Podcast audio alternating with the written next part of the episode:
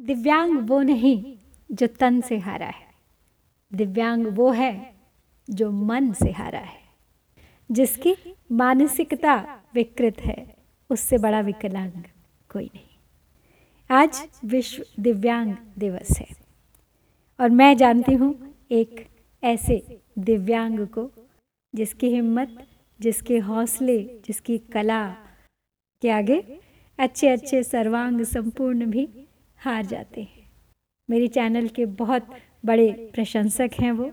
खुद भी लिखते हैं, बहुत अच्छा गाते हैं, बांसुरी बजाते हैं, तबला बजाते हैं, ढोलक बजाते हैं, खुद बांसुरी बनाते हैं, आयुर्वेदिक दवाएँ बनाते हैं और क्या क्या नहीं करते प्रफुल्ल भारती। तो आज मैं उनकी एक कविता समर्पित करूँगी उन सब दिव्यांगों को। जो पंख बिना भी उड़ना जानते हैं जिनके हौसले आसमान छूते। हैं उनकी कविता का शीर्षक है प्रभात वेला। ये कविता प्रफुल्ल जी के हृदय के बहुत ही करीब है, क्योंकि उनके जीवन में कुछ नया हुआ है हाल ही में। तो उनका मानना है कि स्त्री के बिना संसार की कल्पना ही नहीं की जा सकती।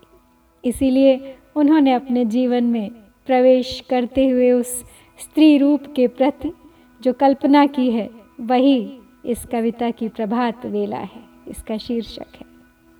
इसे भी दो दृष्टिकोण से समझा जा सकता है। पहला, एक स्त्री का जीवन में धीरे धीरे आना और दूसरा, प्रथम मिलन की घड़ी नज़दीक आना। यदि बाहरी कल्पना का प्रयास करते हैं तो कहीं ना कहीं अंदरूनी कल्पना पीछे रह जाती है। और अंदरूनी का प्रयास करें तो बाहर की पीछे रह जाती है।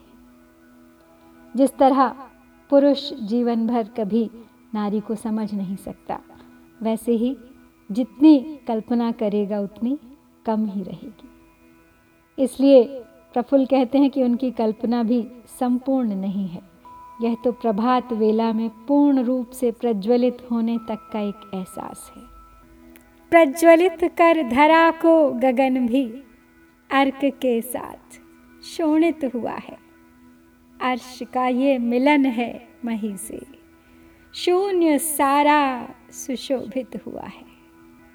चल रहे हैं विशिख अब प्रभा के, यामिनी जाके कहीं अब छुप रही है। शुभ्रता बढ़ रही है जगत में वात गिर से चली सी आ रही है।